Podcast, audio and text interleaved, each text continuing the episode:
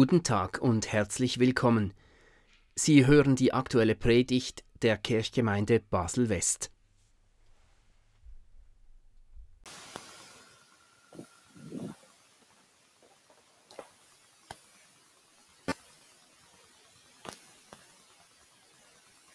Liebe Gemeinde, liebe Schwestern und Brüder, Isaak und Rebekka gelten in der Überlieferung als das ideale Paar. Möglicherweise, weil von Isaak nicht wie von den anderen Erzvätern berichtet wird, dass er aus mehr oder weniger fadenscheinigen Gründen noch diese oder jene andere Frau gehabt hätte. Vielleicht aber auch, weil ihre Liebesgeschichte auf so zauberhafte Weise beginnt. Nun will ich heute nicht eine Hochzeitspredigt halten, das habe ich gestern mit großem Vergnügen tun dürfen, sondern eine Sonntagspredigt über die Liebe. Ich will also das, was ich im Text erkenne, als Inspiration nehmen, nicht bloß für die exklusive Liebe, die zwei Menschen in einer Partnerschaft verbinden, sondern überhaupt für die Liebe, wenn sie Beziehungen prägt, zwischen Eltern und Kindern, zwischen Geschwistern, zwischen Nachbarinnen, Kollegen, was immer. Die Liebesgeschichte von Isaak und Rebekka beginnt damit, dass Isaak langsam ungeduldig wirkt, weil er immer noch keine Frau gefunden hat und keine Familie gegründet. Die alten Eltern finden auch, es sei langsam an der Zeit, raten aber dringend, für Isaak müsse eine Frau gefunden werden, die zu ihm passt, mit der er sich auch einfach verständigen könnte. Er soll keine Frau aus Kanaan nehmen. Dorthin sind sie zwar auf Gottes Geheiß gezogen, Gott hat ihnen auch gesagt, es sei jetzt ihr Land, aber für sie ist es immer noch Fremde. Binationale, interkulturelle Partnerschaften haben einen besonderen Reiz, eine eigene Schönheit und eigene Herausforderungen. Abraham und Sarah möchten das dem Isaak ersparen. Sie wünschen sich für ihren Sohn eine Frau, die aus derselben Region stammt wie sie selbst. Das ist eine Überlegung, die bekanntlich viele Familien von Migrantinnen bis heute machen, nicht immer zur Begeisterung der Kinder. Also wird Eliezer, der treue Knecht, losgeschickt und in der Heimat von Abraham und Sarah soll er jetzt eine Braut finden. Wie er diese Braut, Rebekka, findet, unter den jungen Frauen, die gegen Abend am Brunnen zum Wasser schöpfen können, wie er respektvoll und sorgfältig mit der Familie verhandelt und diese Verhandlungen zum Abschluss bringt, das müsst ihr selbst nachlesen. Als Eliezer dann aufbrechen will und nach Kanaan reisen, gibt es noch so eine emotionale Verzögerung, weil die Familie denkt, sie möchte doch noch ein bisschen mit dem schönen Kind zu Hause bleiben. Aber Rebekka selbst erklärt sich bereit und so ziehen sie nach Kanaan. Dort erwartet Isaak sie schon und jetzt beginnt unser Text.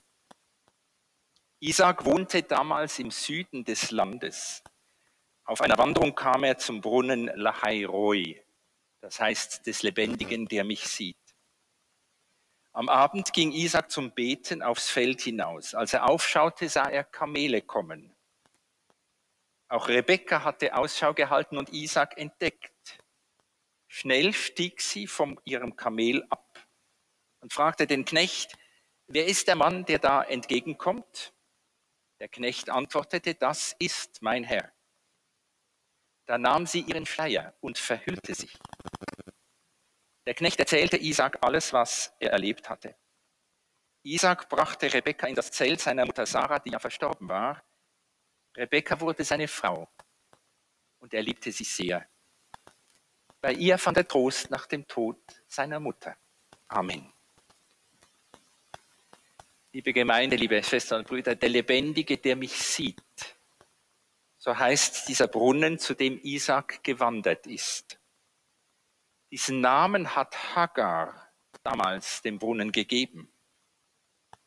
Hagar, diese zweite Frau von Abraham, Mutter von Ismael, sie war dort dem Engel Gottes begegnet. Dieser hatte ihr in ihrer Verzweiflung ein Wort strengen Trosts ausgerichtet und sie hatte neuen Mut gefasst aus der beglückenden und aufwertenden Erfahrung, Gott sieht mich an. Für Isaak ist der Name des Brunnens nicht bloß eine alte Überlieferung, sie ist lebendige Hoffnung.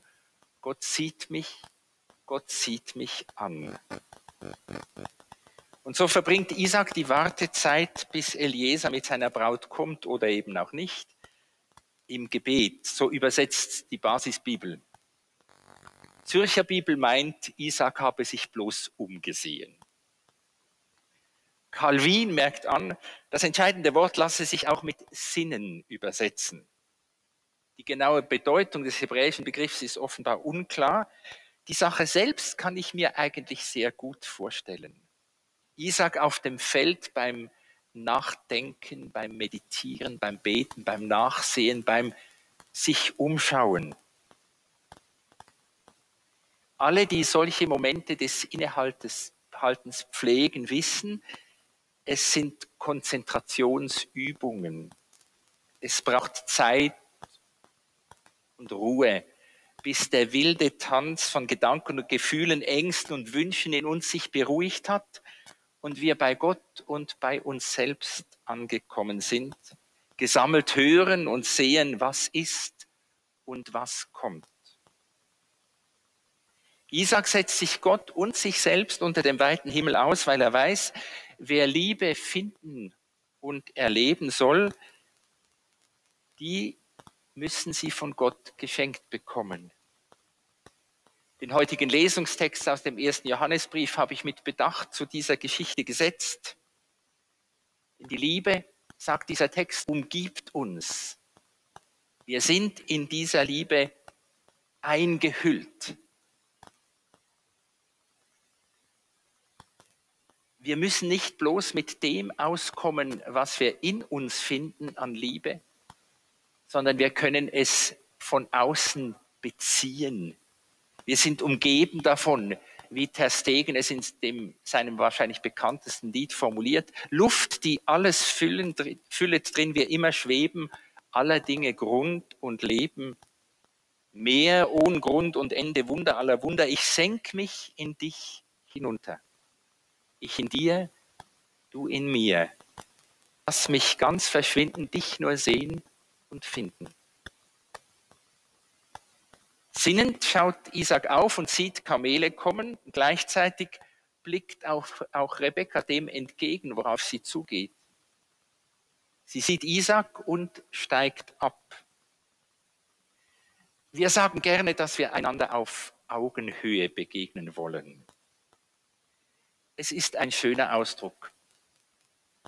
Dass er etwas inflationär verwendet wird und da und dort nur notdürftig kaschiert, dass tatsächlich ein relativ steiler hierarchischer Abstand besteht und betont wird, das muss uns jetzt nicht beschäftigen. Die Liebe sucht ein ebenbürtiges Gegenüber. Liebe bläht sich nicht auf. Das habt ihr vielleicht im Ohr aus dem schönen Lied über die Liebe von Paulus. Wer liebt, hat nicht das Bedürfnis, die anderen klein zu machen, weil sie nur so ihren eigenen Wert und ihre Würde spüren. Das gilt auch, meine ich, für Beziehungen, von denen von der Anlage her ein Gefälle besteht. Es besteht ein Gefälle zwischen euch Eltern und Diego. Es besteht ein Gefälle zwischen einer Lehrerin, die einfach noch mehr weiß, als die kleinen Stöpsel, die da zu ihr kommen. Mein älterer Bruder bleibt mein großer Bruder. Da kann ich nichts daran ändern. Und in den damaligen radikal-patriarchalen Verhältnissen wurde dasselbe Wort mit Ehemann und Besitzer übersetzt. So sind die Verhältnisse. Es kommt aber darauf an, ob du bereit bist, vom Kamel herunterzusteigen. Oder, wie wir eben sagen, ob du auf dem hohen Ross sitzen bleiben willst. Rebekka sucht den Augenkontakt, das Gespräch wie mit einer Freundin, mit einem Freund. Das ist das Wunder der Gottesbeziehung. Zum Glück ist Gott auch weitaus größer und höher und weiter als wir, auch als was wir uns vorstellen können. Und doch ist uns in Jesus zugesagt, Gott kommuniziert auch mit dir und mit mir, so wie damals exklusiv mit Mose, von Angesicht zu Angesicht, wie man mit einem Freund redet. Wer ist der Mann dort, der mir entgegenkommt, fragt Rebekka. Sie kennt noch nicht, den sie lieben will und lieben lernt. Sie ist darauf angewiesen, dass andere ihn ihr vorstellen. Eliezer steht in unserer Geschichte für alle die, die in deinem und meinem Leben je Hebammen der Liebe waren. Oft finden wir ja diejenigen, mit denen wir dann in großer Vertrautheit verbunden sind, nicht aus Zufall, sondern weil irgendjemand uns zusammengebracht und uns einander vorgestellt hat. So wie Rebekka Isaak erst noch kennenlernen muss, ist auch sie für ihn zunächst ein Geheimnis. Das macht sie deutlich in dieser scheinbar widersprüchlichen Bewegung. Sie steigt vom Kamel ab und gleichzeitig verhüllt sie ihr Gesicht mit dem Schleier. Damit markiert sie eine Grenze. Sie gibt Isaak zu verstehen, dass sie ihre eigene Geschichte hat, eine eigene innere Welt, die Isaak notwendigerweise zunächst verborgen bleibt. Rebekka muss den Schleier lüften, sie muss sich ihm offenbaren, sich ihm zu erkennen geben. Zugleich ist dieses Verhüllen ja auch eine Einladung, die Einladung zu entdecken. Rebekka markiert die Grenze nicht als Mauer, sondern als bewegliche, durchlässige Unterscheidung. Du bist du und ich bin ich. Eins werden wir im Maß, indem wir uns einander offenbaren, uns einander entdecken lassen. Das Jahr der Pandemie, die Gewöhnung an den grässlichen Mund-Nasen-Schutz, hat uns Schmerz erleben lassen, wie viel verborgen bleibt, wenn wir nur die Augen sehen. Die ganze Mimik jedoch durch diesen gefalteten Zellstoff verborgen bleibt. Wir haben begriffen, dass es eine Frage des Respekts und der Liebe ist, dass wir diese unsäglichen Masken jetzt noch tragen. Aber zugleich wächst die Sehnsucht. Wir möchten einander endlich wieder mit unverdecktem Gesicht begegnen können, den lächelnden Mund oder auch die gerümpfte Nase wirklich sehen. Eine große Liebe, und noch einmal, das gilt für eine Ehe genauso wie für die Freundschaft, für Geschwisterbeziehungen, wie für Menschen, die sich in einem Dienst begegnen. Eine Liebe bedeutet eine abenteuerliche Entdeckungsreise zum anderen und zu mir selbst. Ich habe verschiedene gute Freunde.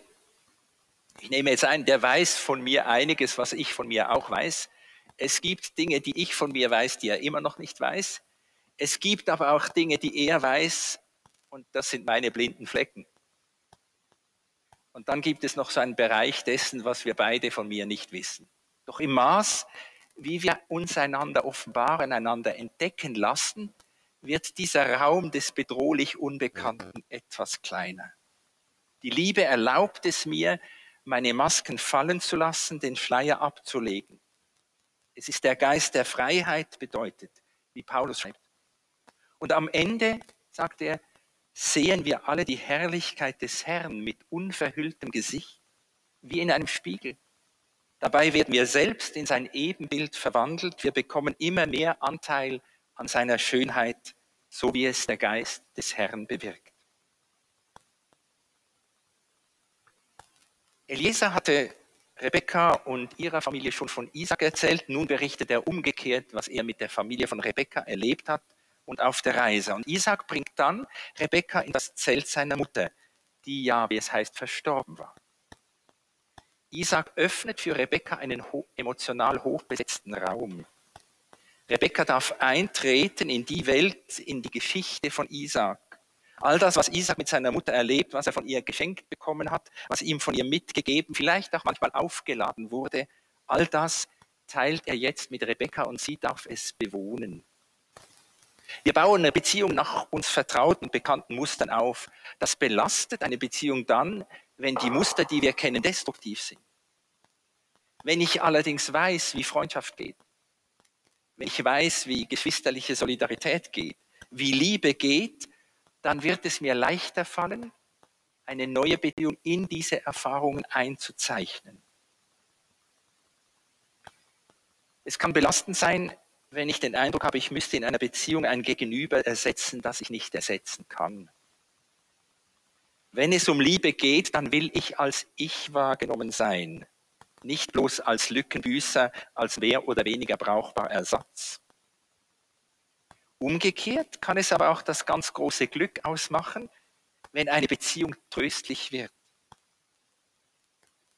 Ob wir beispielsweise darauf hoffen sollen und darum beten sollen, wenn wir uns in Beziehungen einlassen, die von der Liebe und nicht vom Misstrauen geprägt sind, mit Menschen, die hierher geflüchtet sind. Sie haben ihre Heimat verloren, ihre Verwandten, vieles von ihrem Leben. Wir können das nicht ersetzen. Aber ob Sie und wir damit rechnen dürfen, dass wir gemeinsam getröstet werden.